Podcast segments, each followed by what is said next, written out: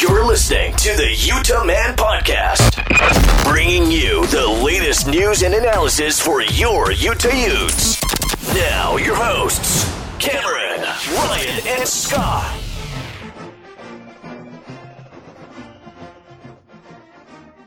Welcome on into the Utah Man Podcast. I'm Cameron. We got Ryan Hey, Ute Nation. and Scott. How we doing, you fans? So we have a jam-packed show for everyone. Of course, we're going to be talking Utah, San Jose State, Utah, Arizona, getting ready for the Pac-12 opener. But we're going to have Matt Moreno from GoAZCats.com come in and kind of talk about Arizona. But we have Kind the of sounds man, like Easy Cats. the man, the myth, the legend, Bill Marcroft will be joining us, giving us a little bit of Utah history. And it's not just Scott's attempt of Bill Marcroft either. It's the real Bill Marcroft. The real. It's the real, the real deal.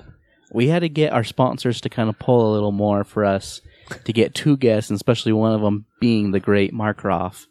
And of course, one of our sponsors is Doubletree Suites by Hilton in Salt Lake City downtown at 100 West, 600 South, 801-359-7800. I say this every week, but they really are the preferred hotel of the Pac-12. A lot of teams that come into town stay there and a lot of television crews that come in stay there as well. So it's a great hotel. Uh, look them up. Great restaurant, great bar. And they have delicious chocolate chip walnut cookies when you check in.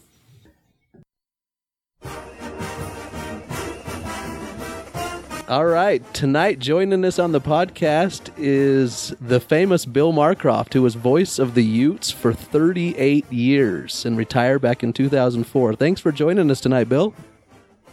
Well, thank you very much. Uh, actually, it was January 2005. Oh, We'll edit that we'll out. edit that out.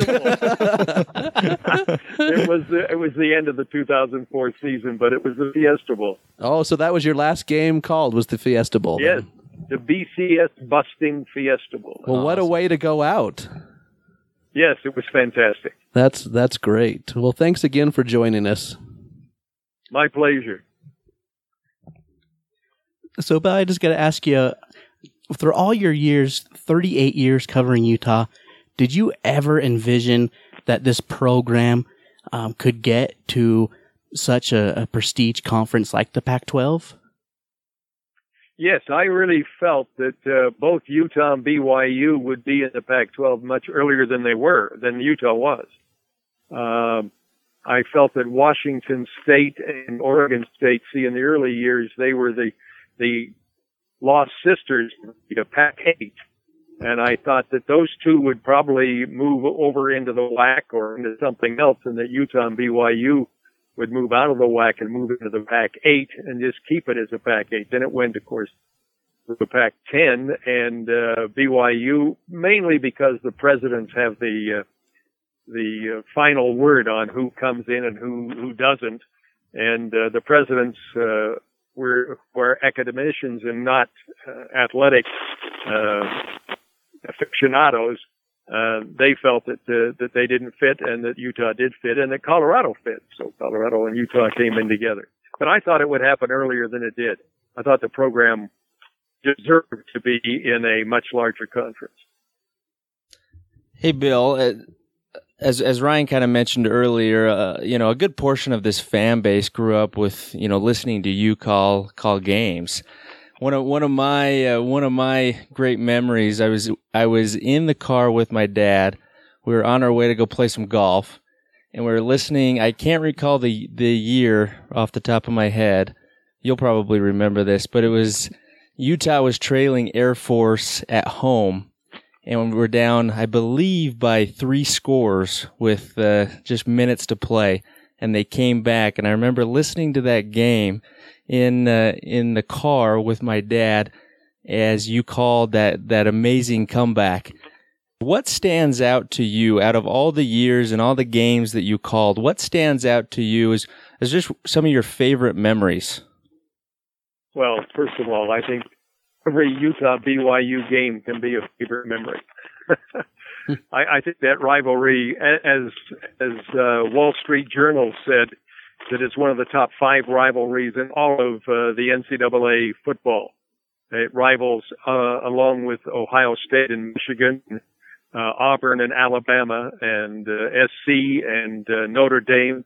It's right in that mix, Texas and Oklahoma. That's all five of them, and Utah, BYU. Uh, I I really was sad when we could not be playing at the end of the year for a conference championship, you know, almost every year uh, against each other. It just doesn't work out that way now that we're out of the conferences. Mm-hmm. But that last game of the year is your game of uh, of uh, rivalries.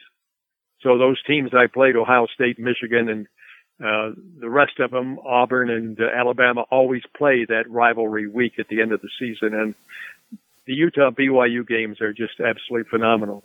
Uh, of course, BYU dominated so much. It took 46 years before BYU won their first game from Utah. and, uh, I happened to I happened to be there as a as a I think I was eight years old. My uncles took me to the game, and they had never lost to BYU, and they couldn't believe it. Then it took about 26 more years before BYU won the second game. But in the 70s and 80s, we were lucky. We won two games in that 20 years. I think we won Mm-hmm. in 78 with Randy Gomez and Frank Henry at the end zone. I think it was 24-23 is the final score. And the other one was in 88 with Scott Mitchell. Yeah, I remember was that, one. The famous. Yeah, that was the one where, where Fassel poured it on. Yeah, that that was a fun game. Yeah, well, BYU was known for pouring it on. so That's true. now we're he just, he just turned the trick. That's all. That's right. How much have you paid attention to this year's team, and what? And if so, what do you what do you think about them? Yeah, well, this year's team is interesting. I mean, uh, it's to be able to sit back and analyze uh, Troy's uh, hiring. Uh, really surprised me when uh, when uh, Kyle turned the complete offense over to him, Mm-hmm. and uh, of course Kyle said I'll always have the final decision, but he went along with uh, Troy's decision to uh, to have Huntley as a quarterback, and which surprised everybody. I mean, I've never ever heard of a of a quarterback who uh, went through the entire season as a starting quarterback and beat SC and a few other things that were notable, and to have him beat out at the end of the uh, uh, the year, his senior year, by a sophomore. But Mm-hmm. now that you look at it, you see that uh, Tyler fits right into Troy's offensive uh, genius. He's exactly what he wants. I don't know whether Carrington's comment after this last game that he's he reminds me of Mariota. Uh, that's that's pretty high praise. That is high praise. because he doesn't have the he doesn't have the same body. Well, you know, in the number of years that you've you've been calling these games, you you probably have had to figure out a, a, a wide wide number of uh, of last names and how to pronounce them over the years with all of the the Polynesians and Tongans that uh, Utah's brought into the program. Well, uh, McBride was the father of the poly football because uh, uh, Coach Mack really went after Polynesian players. And Polynesian, he says you don't have to convince the father, you have to convince the mother. He understood the family relationship in Polynesia, in Tongans, Samoans, or Hawaiians, or New Zealanders, or Maoris. He understood them and he related. He relates so well in recruiting.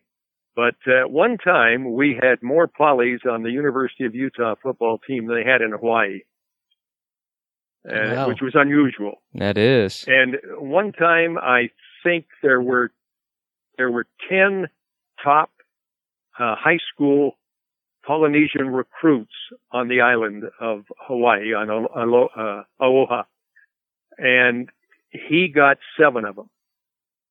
Wow. That's when we got uh, Fuamatu Ma'afala, uh, Fala and uh, and Troy Roy, his uh, Ma'afala, his uh, his uncle, and uh, it, we we got the best, and it was un- very unusual, particularly with Norm Chow being down at BYU, and Norm Chow had a pipeline to Hawaii because he was from Hawaii.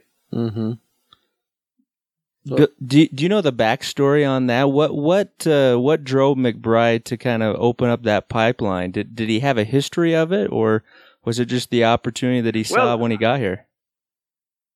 uh, Bob Rice opened up a, a European health spa on in Hawaii on the island of Oahu, and it gave him kind of a base, you know, to uh, to operate out of.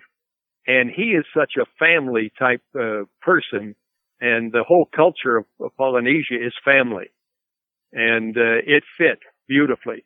In fact, when I was in school, and uh, we're talking about hundreds of years ago, when when I, when I was in school, we had we had a Polynesian kicker, uh, Kalani, on the University of Utah team who kicked barefoot. Uh, and you know, when and football is played in some of the uh, cold temperatures and, and the snows of Laramie and a few of the others, but he would he would wear no shoes when he kicked the football. And his brother played at BYU. So those are the first two polys I ever saw, and I'm probably the first two polys to ever play in the state of Utah. Hey, as Bill, as the Utes open up Pac-12 play this uh, this week against Arizona, uh, do you have any uh, historical insight between these two schools that you'd like to share with us? we have played Arizona's the most times in the history of football outside of Colorado of anybody else in the uh, in the Pac-12. We've played Arizona, so they're old friends, Mhm. and I've seen an awful lot of games. And Arizona and Arizona State were the first two to bolt from the WAC and go to uh, the Pac uh, 8, which made it the Pac 12. But one of the greatest games ever for that I ever did for the University of Utah came against the Wildcats. And at that time, it set an NCAA record for coming from behind in the fourth quarter to win a game. And it involved, oddly enough, one of my favorite Utah teams, which was the 1972 team, coached by Bill Meek. I started as play-by-play and voice of the Utes in 1969, but Meek was my first head coach, and it featured several players that I had followed all the way through their high school careers. Uh, when Skyline started their string Utah State football championships, Steve Marlowe was the fullback in high school and at the U, and after college he came back to Skyline, and he was the head coach, and he was also the athletic director, and of course he's now retired. Uh, Les Robbins was the quarterback on the Skyline's first state championship teams, and uh, Lance Robbins, his brother, we called uh, Lance was a famous name for a receiver, Lance Alworth at the time, but Lance Robbins was one of a pair of outstanding receivers, and he became a dentist, uh, went to Northwestern, and he has a practice in Chicago. In fact, I think he's the team, the team dentist for Northwestern right now. And the real key was Steve Marshall, one of the greatest players ever for the University of Utah. He was a quarterback at Skyline on their state championship team, and Meek converted him to strong safety. And I've always likened uh, Eric Weddle to Marshall because they played the same position in college, Wow. and both were high school quarterbacks, Hmm. and both went to San Diego Chargers uh, after college. Uh, Marshall hurt his knee, and that ended his pro career. But the real similarity between Marshall and Eric Weddle is how they played the game with the same intensity, intelligence, and ability. Uh, Marshall came back to Salt Lake, got involved in commercial real estate for about 35 years. He was an assistant coach at Skyline. He too is retired now. And uh, the quarterback on that 72 Utah team was Brownie Van Gilder. He teaches PE, high school PE in Fresno, California, and he referees just about every sport there is. And the other receiver was one of the all-time greats. We have really had some great, outstanding uh, return men at the University of Utah. Steve Odom was the first, and he was first team All-American. And he was possibly the fastest athlete to ever play for the University of Utah. For years, he was an undercover agent in the police officer in Oakland. He too was retired. Now that you know who was playing in that game, uh, when they played back in 1972, the game was at Utah, but the stadium had almost emptied after three quarters of play because Utah was trailing 27 to nothing to Arizona. Oh my God! Wow. And Van Gelder had been intercepted four times. and Arizona had made the most of it. They only missed one PT.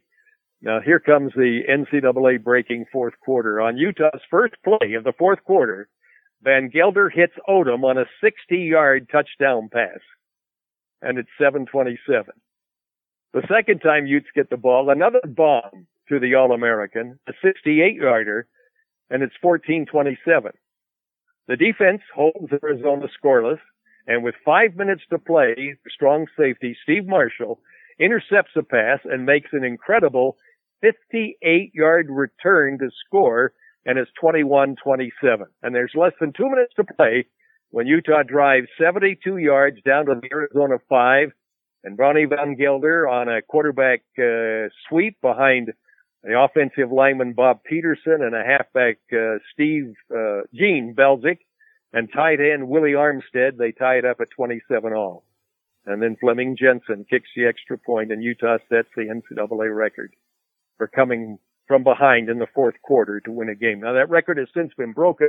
UCLA may have broken it, I guess, this year a couple of weeks ago. Now, hundreds of Utah football fans throughout the years have come up to me and told me they saw that game. but if truth be told, I'm sure most of them just heard it on call radio in the parking lot. Yeah, they, they probably saw the first three quarters. Oh, well, that's it was a, a fantastic game. that's a great story. That that's awesome. Uh, what do you think the Utes' chances are going into this game this this week against Arizona? Well, I, I think they'll be favored without question against Arizona, uh, and I think they can win down there. I think Arizona is down this year. I think both Arizona schools are down this year. Mm-hmm. Uh, Utah hasn't played their game yet. They haven't played a perfect game. No. Um, they got to get running. Is, see, Utah has been known for running backs. I mean, we, we've had some just outstanding running backs that that played in the Super Bowl in the NFL and uh, set records in the NFL. Um, my favorite running back of all time uh, played for the San Francisco 49ers. Uh, I'm boy, I'm lost for a name right now. It goes way, way back. But we've had uh, guys that were they were starters for the Denver Broncos at running back, and uh, Ma'afala, Mm-hmm. Ma'afala played, and uh, Jamal Anderson, of course, was the uh, Dirty Bird Yep. for the Ravens in the Super Bowl. Yeah. Uh, we just had powerful running backs. And last year with Joe Williams, I mean, he had the ability to put the put it into high gear immediately and just cut right up field, which he's doing right now in the NFL. Mm-hmm. The same thing in the exhibition games that he played in. But uh, we don't have that kind of a of a back, and Utah has to have a running game, which they haven't established. We haven't had 100 yards yet, You're right. except almost from the quarterback, not from a, from a halfback or tailback.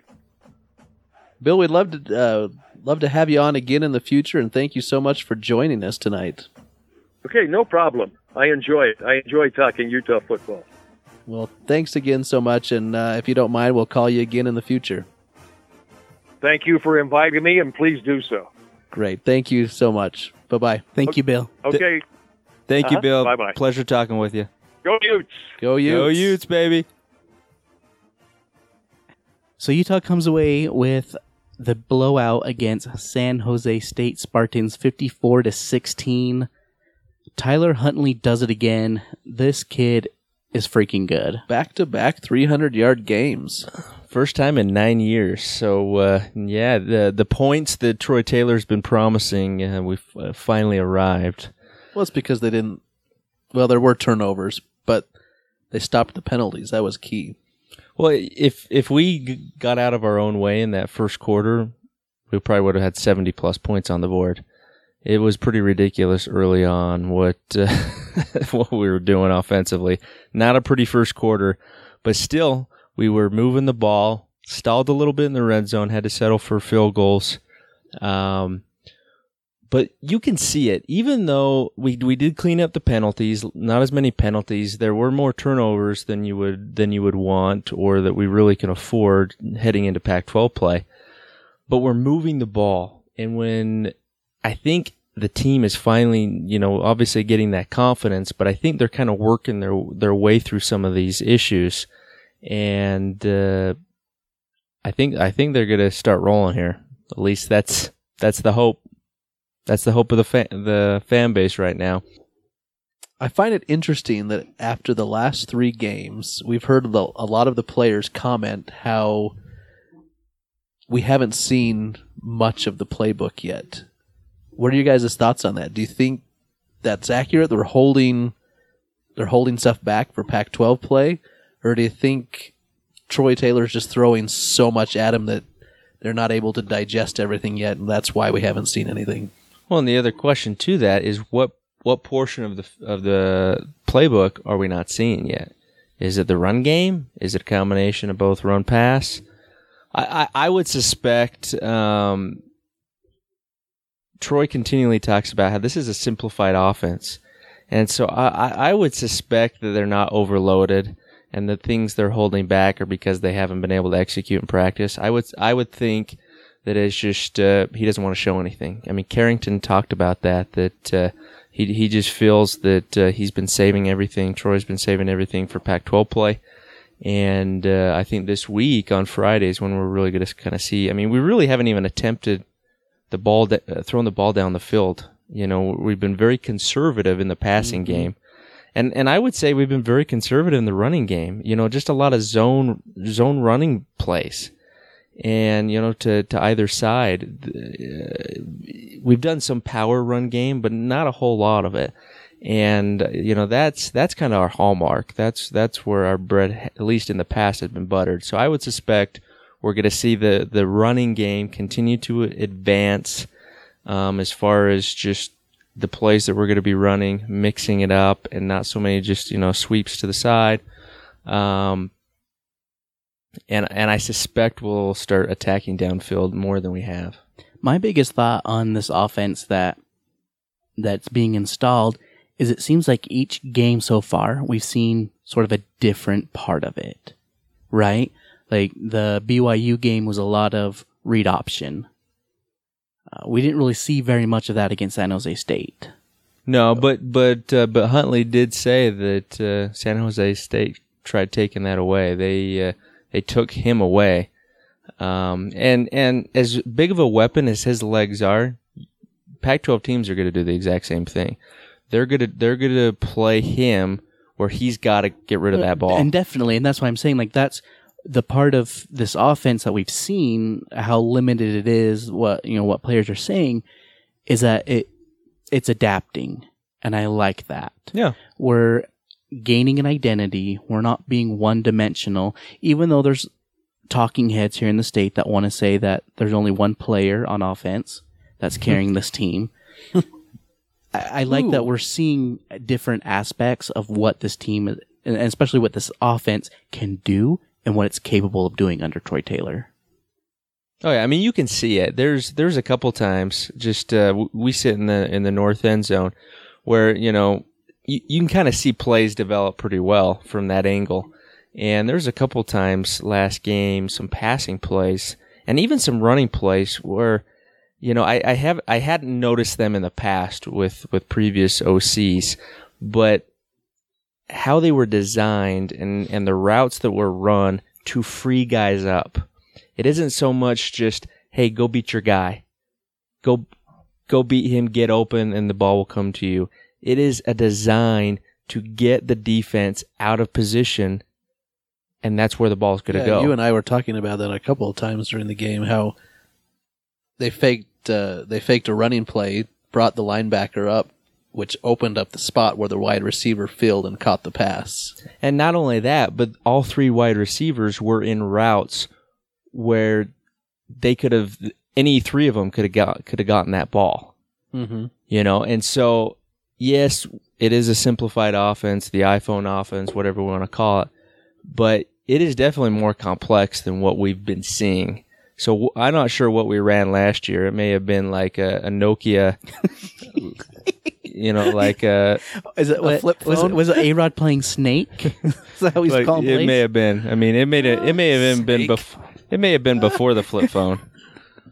One of those old bricks back in the '90s when cell phones were. Well, no, one of those car phones is still you know built into the car, but uh, I mean, obviously we're just having some fun. But uh, no, I, I I really like what the offense is doing. Yes, that first quarter was frustrating. Fans weren't all that real happy.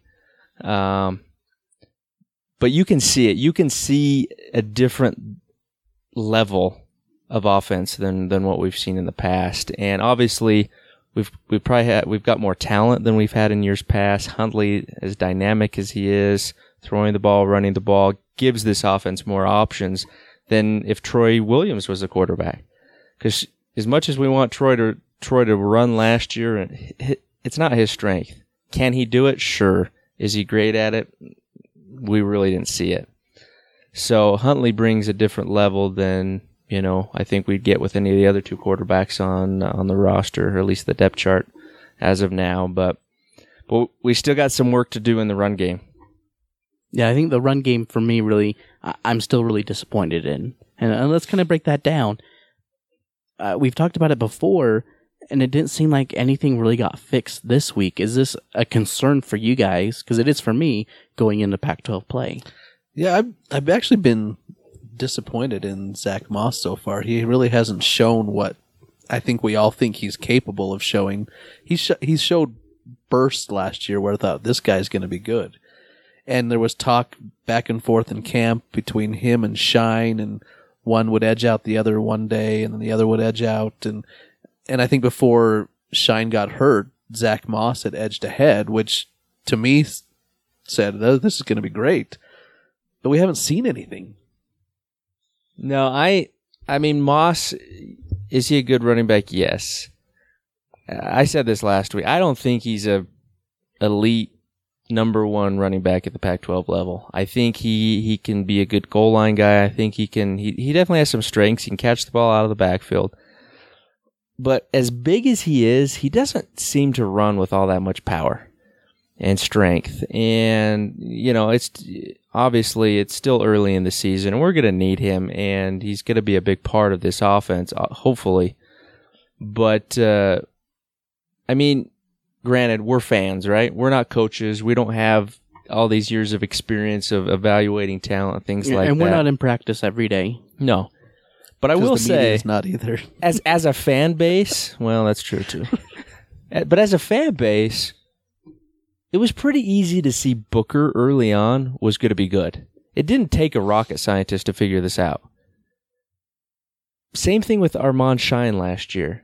You kind of saw him. I mean, he wasn't the starter. Booker wasn't the starter his first year in the program, but you saw when they got their touches. That's a guy you got to watch out for. That's a guy that's going to rise up this depth chart that's how I think a lot of people are starting to feel about Devonte Henry Cole and what he brings to the table. Now, granted, yes, it was garbage time against a Mountain West level team. But what I liked about him, it's not just the result, but he runs with more power. He hit the hole. He hard. hit the hole. He didn't. He didn't hesitate. And he doesn't dance around. And that's the thing with Moss. It doesn't seem like he's aggressive. Or I mean, Joe Williams. What made him so special when he came back last year is he would hit the hole at full speed. full speed. He would. He was a rocket through there. And a lot of times, those holes aren't open very long. You got to get through them. And uh, I'm just not impressed with Moss. You know, he just kind of dances and then he'll just kind of run in and fall down. So obviously, again, this is just uh, a fan's uh, opinion, but I, I really am excited to see what uh, Devonte Henry Cole can do if, as Witt says, can get some playing time due to learning his responsibilities, pass blocking, uh, blitz pickup, things like that, which you got to do outside of just running the ball. when you go going back to what you said earlier that the running game needs to get going. It's Huntley is the passing game, Huntley is the running game. When you get into Pac-12 play, teams will start to take one of those away, and then that limits what you can do offensively. Well- You've got to get the running game going so you have more weapons to utilize. Oh, for sure, and not to mention, I, I mean, we don't want to talk about it, and we sure as heck hope it doesn't happen. But what what happens if Huntley goes down? I mean, now you've lost your top running back and your and your quarterback. I And then our backup quarterback comes in with his hands in That's his what I was say. I just hope Williams takes his hands that out of his little hand warmer. See if he cares. yeah, that was uh, well, but I mean, that's a good point. Uh, Here, you know, we are ha- harping on the run game, but right now, this offense is averaging 34 minutes of time of possession right now, which is first in the Pac-12, and it isn't close. It is not close. We, we've we've got it by nearly, uh, I think, 12 minutes in time of possession over over the next uh, best team in the conference. So they are possessing the ball. You know, we're not just quick quick drives, quick scores. They are marching the the ball down the field, which is good for the defense. So they're doing some good things. I think we just we just haven't seen the explosive plays from the running game that we kind of uh, have grown accustomed to over the years. And as Marcroft said, that's kind of been our bread and butter as far back as he can remember. So obviously, you know, this offense is still a work in progress. They're still implementing things. Obviously, guys are still learning. You know, if, if Dev, uh, Devonta Henry Cole's still trying to learn the offense, I think everyone is, is still trying to learn, and, and hopefully, Well, as they do, they will they will get better. It's right? new for everybody. exactly. I mean, you got a new quarterback, new running back, new OC, new offensive line. So I mean, yeah, it is new for everybody. So yeah, there's going to be the growing pains, and uh, and it, it, it's getting better, right? it is getting better. It is getting better. What, what you think about that though? I think well, you you just said that every significant position is new. You would- you would And think s- even the tight ends are new because we don't pass to them. Yet two 300 yard passing games in a row with all of the quote new going on. I mean that's that that says that there's probably quite a bit of potential. Oh, there's can- no question. Continue to grow. There's no question. And, and I mean, obviously the BYU game, maybe the little outlier there being the rivalry game, but you've seen the progression each week. You know, from uh, f- I mean, even even though we didn't score a ton of points against BYU, you could see the progression in what they were doing. And then after that first quarter um, last week, you know, you really kind of set, you saw them just lay it lay it on San Jose State. So I think there's potential. And granted, Arizona, yeah, they're a Pac-12 team, but they play defense like a Mountain West team.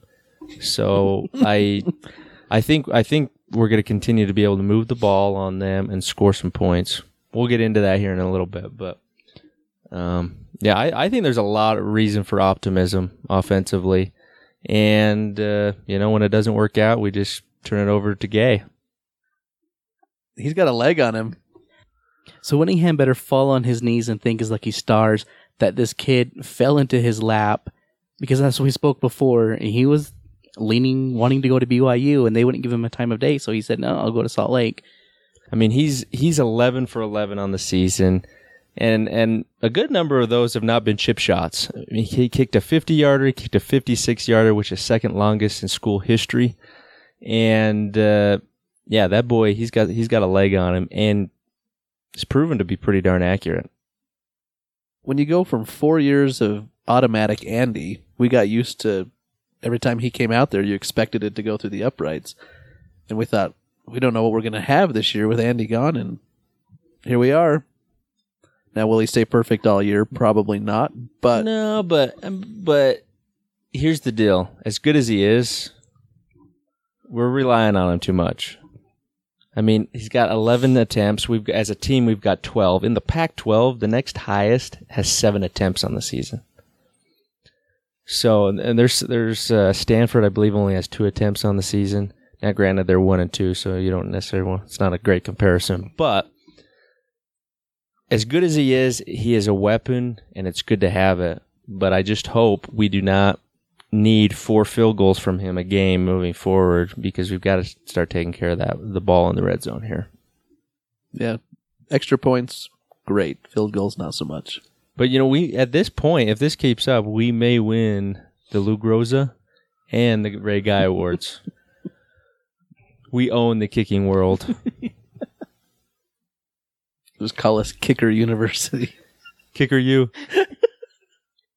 Well, since we're talking to special teams, how about Wishnowsky getting getting a bad snap, picking it up, running to his left, and kicking left-footed? That's That pretty was- remarkable. I thought he almost could have picked up the first down running.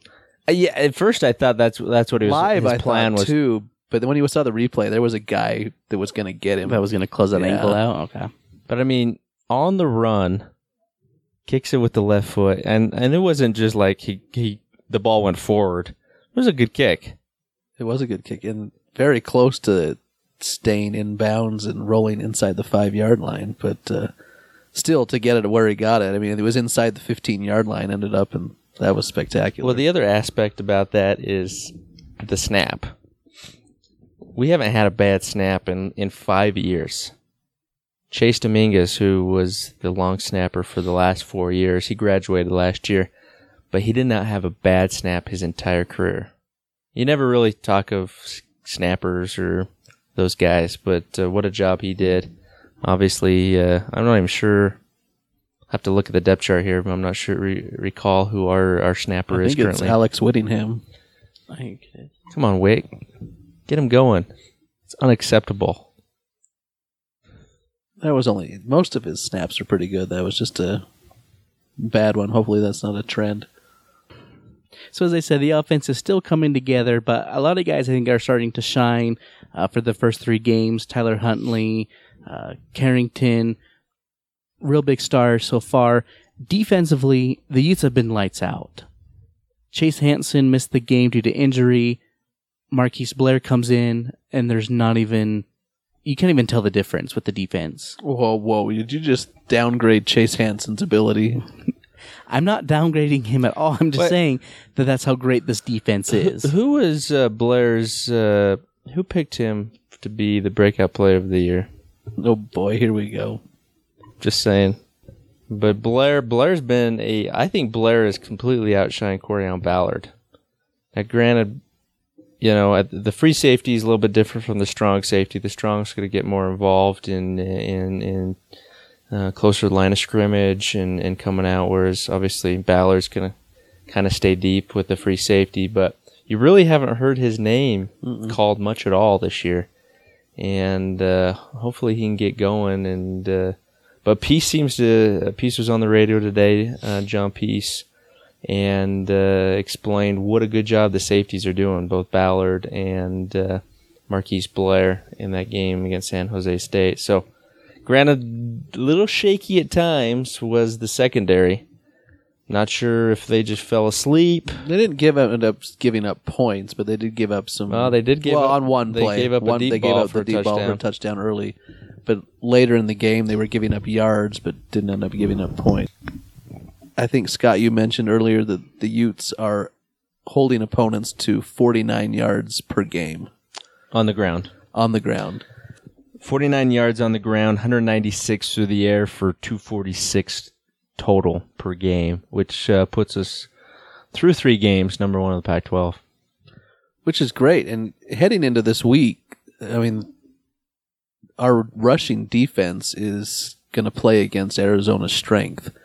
Uh, so it's going to be interesting to find out how we hold up because, you know, in the past we've we've struggled defending their running attack. Well, you think of Ka'Deem Carey. I think that was was that three years ago. Ran for nearly 300 yards on us. I think in a three year span they ran for 300, 296, and like 280. And obviously, all three of those were losses. And you have to take into account that those were during our growing years in the Pac-12 They were. when They we were. didn't have the caliber of athletes we have now. for sure. But but we've always been the defensive line has always been the strength, even in the Mountain West days. And uh, yeah, granted, we jumped up a level, and there were some growing pains there. But Rich Rod has had success on wit, and uh, and really any of the defensive coordinators. Last year was by far the best performance we've had against Arizona uh, um, when Rich Rod's been there. Uh, gave up, I believe, 146 yards on the ground. But again, that was a three and nine football team. So obviously, there's still uh, still a number of games to be played. Who knows how good Arizona is going to be this year, and if there is market improvement. But we've being that it's a road game this year, we're going to have to have a similar performance. You cannot allow them for to run for 300 yards. No. You've got you've got I mean 328 is their average. So you've you've got to keep them well below your average otherwise you're going to be in a shootout. So I think that's a good observation of what happened this past week against San Jose State. Uh, before we bring Matt on to really break down this Arizona team, uh, that interview is brought to you by our great sponsors with Farmers Insurance. For protecting your home, vehicle, and family, look to Farmers Insurance. Call Scott Omer at 801 307 4046. Dun dun dun dun dun dun dun. So joining us now from Go AZ Cats is Matt Moreno. Matt, thank you so much for taking time out of your day to talk to us. Yeah, no problem. Thanks for having me. First question I've got to ask you with this Arizona team, uh, they weren't bowl eligible last year. Are you getting any sort of sense that that's kind of lingering into this season? Uh, or, or is this team really focused on just taking that next step and, and getting back to bowl eligibility? It's interesting with this team. You could kind of sense it at the end of last year. I didn't really know how to ask Rich Rodriguez about outright asking him what he was doing, but you could kind of see it coming down the pipeline where there is going to be a big shift with this team, and this team was going to be get a lot younger, uh, get a lot of new faces, and some of those guys that were part of the last couple teams that didn't do so well, including that three and nine team, weren't going to be around anymore. You could just get that sense that whether it was guys uh, just deciding to, to kind of end their careers or guys to transfer elsewhere as grad transfers, like you had with someone like Anu Solomon, who's at Baylor now. Um, you just kind of got the sense that there was going to be a lot of turnover. Uh, Rich Rodriguez was talking a lot about at the at the end of last season how excited he was for his incoming freshman class, and uh, it ended up being something like 40 new guys, a little bit over 40 new guys that they brought in. Um, they're now playing. Uh, they're only behind LSU and, and, Illinois in terms of playing true freshmen this season. Uh, they've played 17 of them. Um, you kind of sense it coming, and I think that was something that we saw uh, play out towards the end of last season into the spring ball and now into the season. And I think because of that, you have a lot of guys who didn't know about last year. They didn't go through the three and nine season. They don't know about balls really. They're really young. Um, they just want to play football. And I think that's helped uh, Arizona kind of shake last year. And then you have the guys that were part of that team last year. They're kind of instilling, hey, we don't want to go through that again in some of these young players. And I think that's really helping kind of shake that. And it's, it's all new when you talk about young players. It's all a new experience to them anyways. They're not, they don't care about last season. They don't care about three and nine. They just want to win football games. And I think that's really helped kind of shake that uh, stigma from last year. I think the older players remember it. they don't want to go through that again. But I think having so many new young guys and uh, so many freshmen play uh, has really helped uh, kind of shake this team from that from that uh, year last year and kind of what they went through. So with the the the lull that was last year, and so bringing in so many new guys, what what's the vibe uh, around the fan fan base with Rich Rod? Is he on the hot seat? Is he is he still pretty comfortable as far as uh, you know his job security? It really depends on who you ask. If you ask the fans, I think they've already made their decision. They don't want to see the guy back. But that's I think that's that's that's, that, that's every that's fan base, right? Not, yeah, that that's not that they're not making the decisions. I think just from the vibe we've gotten, obviously, it's a new athletic director. Uh, since this time last year, Greg Byrne left to Alabama uh, to go take over that program and that athletic department, and uh, Dave Heeke is now in place here at Arizona, and he's always been someone who, when you look at his past, he's always taken time. He hasn't fired a lot of guys. He hasn't fired a lot of coaches, and um, he's been someone who has been patient. Um, this is an interesting position that Arizona's in. They're coming off a really bad season. Attendance is down. Um, there's not a lot of excitement about the program right now.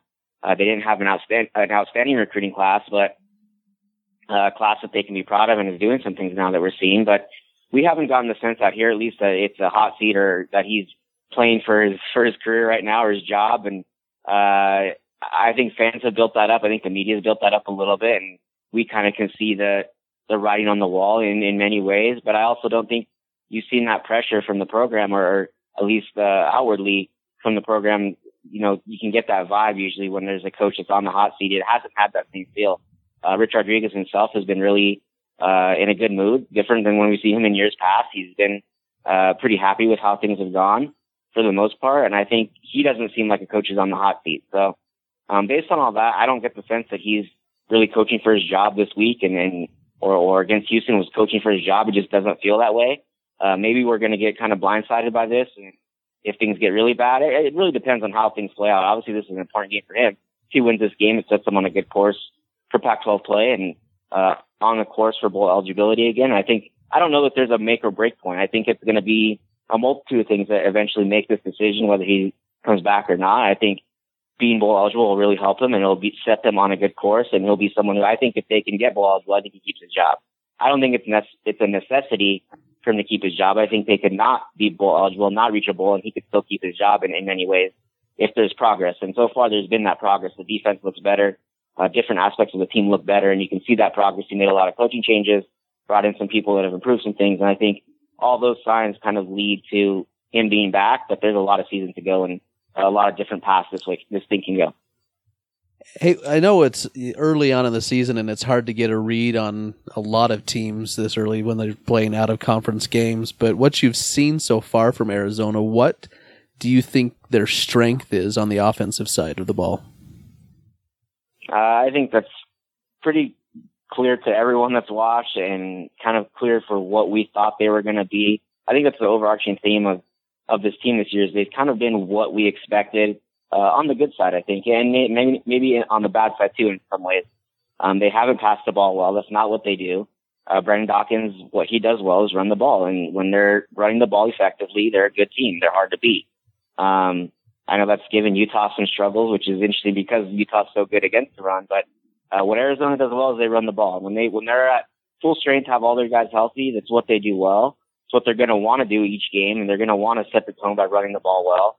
Um, they have their they have probably their deepest running back group since Rich Rodriguez has been there. They can go four or five deep, and that fifth guy just happened to be uh, Rivals 200, 250, Rivals 250 member last year, almost cracked the top 100. Uh, four star guy Nathan Tilford, and he barely gets used, but he's he's got three touchdowns already, kind of in garbage time. Fans really want him to be the featured back, but they have Nick Wilson and JJ Taylor who can uh, really do some things and, help them uh, go over 500 yards again uh, against NAU to start the season. And so they have a deep group, and I think what they do well is run the ball.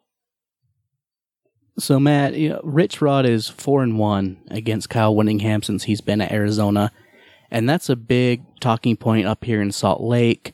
Um, I know a lot of fans really point to that whenever they talk about these two teams.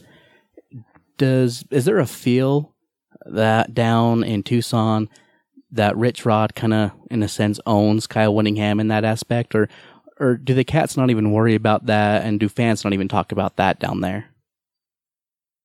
It's funny. In years past, there has been that talk. There has been that sense that you know this is a game that Arizona owns Utah. They don't necessarily have to worry about it as much.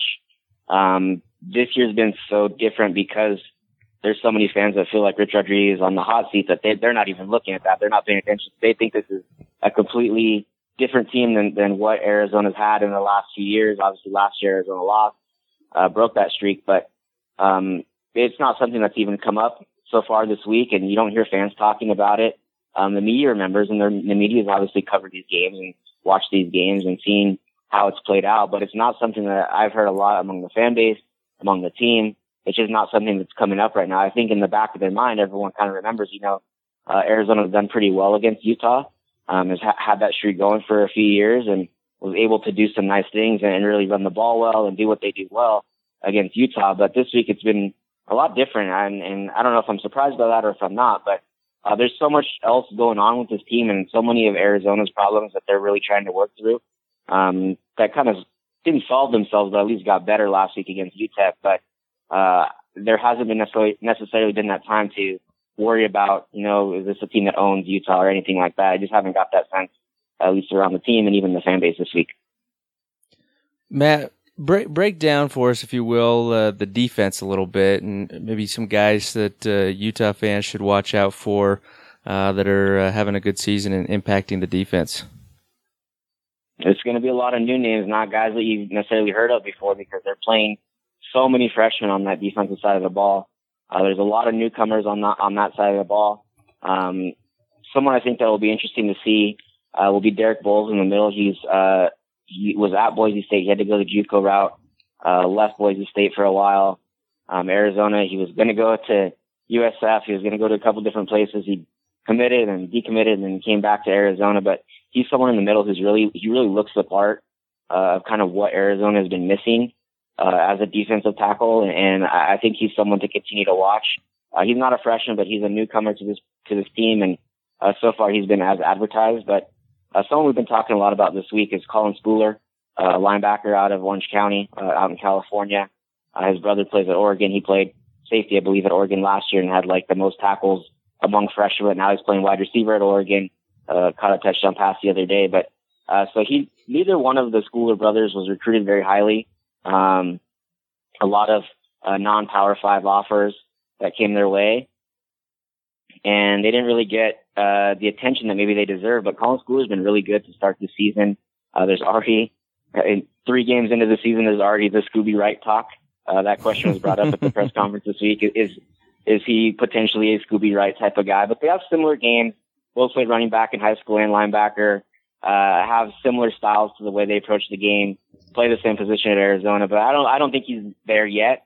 I don't know if he has that potential. Scooby was very, very good and uh, just someone that you don't see very often. But Colin Schooler, he had he had a forced fumble last week against UTEP. He had an interception. The interception was kind of a gimme. It was just kind of a toss up, and he went up and got it. But the forced fumble was a really nice play. Um, and he's someone who's really kind of carving out his role in this defense. Uh, Kylan Wilborn coming off the edge, he plays what's called their stud linebacker position. Uh, so sometimes he kind of drops in the coverage, sometimes he's rushing the passer, but uh, he's not someone that, that we were expecting. I cover the recruiting side and he was not someone I was expecting to be this impactful this early. Uh, but he's been a really strong player for Arizona coming off the edge, uh, disrupting plays. And then Tony Fields is someone that, uh, school like Notre Dame wanted at safety, a little bit undersized to play linebacker, but that kind of fits right into Arizona's wheelhouse. And, uh, he wants to play linebacker and he started since day one, came in as an early enrollee and he's, re- he's really been a strong piece of this defense at the linebacker spot. And they really needed to upgrade. You, men- you see, I mentioned three linebackers. They really needed to upgrade those linebacker spots. And they really hit that hard in the 2017 class. Um, on the recruiting trail, and, and they've accomplished what they wanted so far with, with those three guys. Very good. Uh, so, okay, on a lighter note here, you know, it's no secret, uh, Rich Rod, it gets a little animated at times on the sidelines, and which can be pretty entertaining. What is your favorite Rich Rod meltdown? I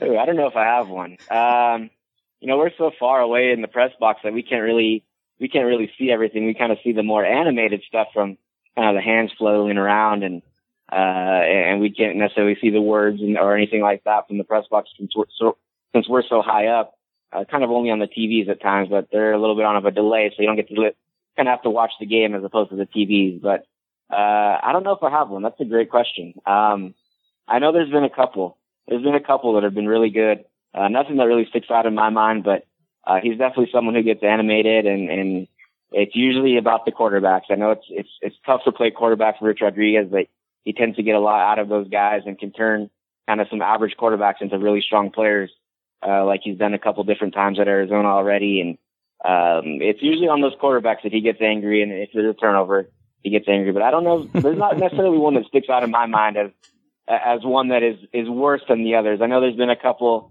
uh, kind of in practice and, and things like that that don't get talked about as much aren't as as much in the open. But uh, yeah, as far as the games, I, I I don't know if there's one that sticks out to me. Hey Matt, uh, I don't know how much you've seen uh, Utah play this year, if at all, but uh, coming into this game this week, what uh, what are your feelings on on uh, kind of a prediction? You know, I'm I'm interested to see this. I think it's I think it's a closer game than it probably will get credit for. Um, I set a field goal last week. I was, or the week before, sorry, uh, against Houston. I was, I was spot on with that. I said a blowout by Arizona against UTEP, but I think anybody could have called an Arizona blow, blowout of, of UTEP. They're not exactly the greatest team. They actually might be the worst team I've seen Arizona play since I've covered this team. They're, they're pretty bad. Um, but I think this is a field goal game. I just think, I don't know that it's necessarily Arizona having Utah's number. I don't think it's Utah kind of having some struggles against BYU and then having this game where they, know a lot of people talk about Utah and say, well, know, who have they played? They're 3 0, but who have they played? Uh, I think there's, I mean, I, I don't think San Jose State was that bad, but obviously that was a good game for Utah coming off, uh, that game last week. And uh, I think that built some momentum going to the Pac 12 play. I don't see a blowout either way. I think the way Arizona's built, they, they're built the same way that they were when they had success, uh, be, before last season against Utah. Um, they're going to run the ball. They just, that's what they do. It's going to be very hard to stop them from running the ball because they have so many different threats and do so many different things. I think Brandon Dawkins is, is kind of cleared his head and is on the right path. So I think that's another good thing for Arizona. Um, I, I, I don't know about a score. I'm, I'm thinking something like 27, 24. Uh, I think Arizona actually wins this one. I, I think it's been an interesting season already. And Matt, I Matt, think, do you want to come uh, back on the show again? Just kidding. I picked against I picked against Arizona already a couple times. Uh, well, just once against Houston. So I, I can't. For my fan base, that might hear this. If I want to stay in Tucson, I probably should be picking the Arizona win this week. So I actually think I think it's gonna be a close game. I think it's a field goal either way. Um, and, and I think Arizona finds a way to, to snag this one. Perfect, Matt. Thanks so much again for taking time out. Um, you know, I'm a big fan of Utah, but also the Pac-12, and so I really like following guys that cover the teams in the in the conference. Where can people find you on social media? Uh, well, our main page, our main Twitter page is goazcats.com, uh, and that'll that'll kind of keep you up to date with all the things going on with Go AZ Cats. Uh, for me, my personal uh, Twitter account is Matt Go Cats, um, and you can kind of find everything there from all the day to day coverage that I do for uh, for our site covering Arizona. Awesome. Hey, thanks, man. Thank you so much, and uh, we'll be in touch with you. All right. All right, thanks. Thanks, Matt. Thanks, Matt. All right, appreciate it. Matt broke it down. They're you know four or five deep at, at uh, the running back position. We all know Rich Rod does not care about the health and safety of his quarterbacks, so he will run them to death. And uh, Wasn't it last year at this game when we knocked Dawkins out of the game? he, he he he came in a little injured, and he, I don't think he was hundred percent, but we did knock him out. And Tate came in, finished the game, and actually had some pretty pretty decent success through the air. Didn't didn't do much uh, running against us last year, but um, I, I, it's going to be a test because it, we really have not proven that we can just handle them yet. From an offensive standpoint, I think a huge key to this game will be to limit our turnovers. We can't go on the road into a Pac 12 environment and be as loose with the ball as we've been in the first few games. Uh, it looks like they've started working and taking care of the penalty situation, so hopefully that doesn't rear its head again. But turning over the ball is going to kill us. Turnovers, penalties. I mean, obviously the cliche things, right, to win football games. But with conference games, that's what you got to do. I think another big thing with with the offense i- i- is maybe spread the ball around. Is it being too much focus on Carrington right now? I, you know, I don't think so. I mean, because he's producing. And I mean, he's got 26 uh, receptions on the year, 409 yards. He's on pace for 1,600 yards. In three years at Oregon, he had 1,600 yards. And that was Oregon, who, you, you know, you just kind of think, man, they're, they're putting up five, 600 yards a game. And obviously they had a lot of talent, so he wasn't uh, always the number one target. But what he's doing right now is on another level. And at some point, the defenses are going to just, they're going to, well, they're going to at least attempt to double cover, bracket coverage, and not allow him to go and continue to put up 130 yards a game.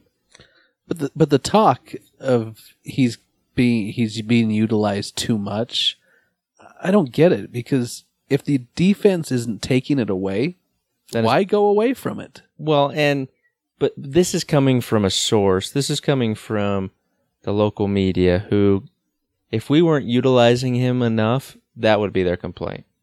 So you really can't win, and it's it's it's I- I- ridiculous. I, mean, I know, but it doesn't. You use something until it doesn't work. Yeah. If they take it away, then you make adjustments. It well, just- and at, at the at the same time, I mean, Nacua's blasted onto the scene. I mean, he's got 14 receptions on the year, and and he's got good hands. We've got enough targets between Singleton, between Wilson, Simpkins, Nacua. We've got enough guys, and as more attention continually gets put on Carrington, you're going to see a lot of these guys step up and, and have some bigger games. So I think naturally it's going to even itself out. But Carrington should, he should be your number one option majority of the time because until yeah until somebody stops it or until he you know we're getting we're making mistakes because we're forcing balls into him and turning the ball over which you know right before the half you know Huntley was guilty of that but until that happens you've got to continue to go at him because everything that's thrown to him he catches I mean, you look at every college program. You even look at in the NFL. They all have a number one guy. Well, look at Julio Jones. You know, incredible year last year. The focus, the defensive focus. I was watching the game last night. He he came out on fire, had some big receptions, and then they focused on him and they slowed him down. But the offense didn't slow down because it freed up other guys to go make plays, and they still went and scored points. Exactly. I think that's going to be the big thing, right? Is is using Carrington and his skill set to open up other things. Yeah, and th- and that'll happen, and and that should if if we can continue to evolve the passing game, that's going to help the running game too. Take some pressure off it, get backers out from filling the box, and uh, and it, you know our offense here. Obviously, I'm you know maybe being a little too optimistic, but our offense I think is on the verge of just exploding. I think I think we've got an opportunity with the talent that we have, with the scheme that we have. I think we've got the ability to be one of the uh, upper echelon offenses in the league this year. Okay, so taking all that uh, into consideration, what we heard from Matt, what what we're saying here, let's go ahead and make our picks for this game. Uh, Scott, who do you have and what's the score? All right, so this is uh, you know on paper we should uh, I think we should handle Arizona, but uh, until we prove that we can do that, I th- you know I think this is going to be a, cl- a closer game than we would like. Um, but I still think we win by a touchdown. I'm going to go 31-24. I, I, I agree with you on all those points. I think it, it will be a lot closer. I think Vegas has this as like a three and a half, four point game. Um, I think it will be a little more than that. I'm going Utah 24 17. Ryan? I'm going to go a little bit away from that. Um, I think it's close about midway through the third quarter, and then I think Utah breaks it open a little bit and wins 34 21. All right. And how we end every podcast is picking our Pac 12 games. I got to say, Cal, you've done it for me. Oh, boy. I'm 6 and 0 on the year. I told you guys that Cal was going to be better than a one or two win team. And it's going to end this and they're week. at three. so thank you, Cal. I'm yeah, but 6 you oh. sold your soul by cheering for Cal, so congratulations. So Cal, thank you very much, but I'm probably never going to pick you again the rest of this year. so the first game we're picking. That means Cameron's not going to win any games this Turn 'em and weekend. burn 'em. uh, I'm running the table this season. Uh, UCLA is at Stanford, where the trees are favored by seven and a half points. Wow, Scott, it's that big, huh? Where are you going with this one? Well, you've got two underachieving teams. One that's just uh, underachieved this year, another that's done it for decades in UCLA. So I. That's a good one. This is kind of make or break for both teams. They got to get uh, they got to get going. But I'm gonna go UCLA on the road. So I think this really is a tough game to pick. Uh, UCLA coming off a loss at Memphis, where it looked like they were in control, but they just couldn't stop Memphis at all. Stanford kind of had a hangover, I think, from USC um, and losing at San Diego State. That being said, I think the trees get it done, but I think it's going to be super close. Ryan? Well, you've got the Bruins who can put points up but can't stop anybody. And then I don't know what's going on with Stanford. Stanford can't put points up. Yeah, I mean they can't put points up, and they let the whack not a whack team, a Mountain West team beat them. But since Stanford's at home with that sweet home field advantage they have there on the farm, I'm gonna go Stanford in a close one. The next one is Washington's traveling to Boulder to take on the Buffs, where Washington is favored by 10. Both teams are undefeated. Washington is um, seventh in the country. Right. Scott, where are you going with this one? Oh, I think uh, MacIntyre and his pretty little hair are going down. I think I think Washington wins big. I agree. I I, I think if if I was putting money, I would take the over uh, for Washington. I think they they cover well more than ten points. I'm going with the Huskies. Ryan. Agreed. Huskies get it done big on the road. All right, and the last game we have for you is number five USC Fighting Trojans traveling to Cal Berkeley to take on my Golden Bears that I've now disowned. Uh, USC How is convenient. USC is favored by 16 and a half. Scott, where are you going with this? Yeah, this will be a rout. Although I said that last week with Texas uh, USC, which went into overtime. Good game. Um, so it gives me hope USC is not unbeatable, but I, I've, I've got I've got USC on this one. I would have thought that this game could be a trap game for USC. Um, I think Cal is, is shown that they are better than what people think. Uh, they're not world beaters yet, so with the scare that USC got against Texas last week, I, I think they'll be in the right mindset for this, and uh, the Trojans will come away victorious. Ryan, Going with the golden. Just kidding. no, I don't think this one's going to be close. Trojans in a landslide. all right, so that will do it for us tonight. Ryan, where can people find you on Twitter? At Drum and Feather. That's drum, the letter N, feather. And Scott? Uh, Ute Man underscore forever. And you can follow me at Utah Man Podcast on Twitter and Instagram. And you can always catch us at our home at UtahManPodcast.com. And we're on iTunes, Stitcher, and everywhere else you can find a podcast. Until next time, go Utes. Go Utes! Go Nuchu.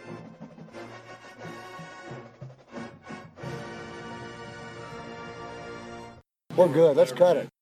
The views and opinions expressed on this podcast are their own and are no way affiliated with the University of Utah. Stars are are, sh- are shining the first three games.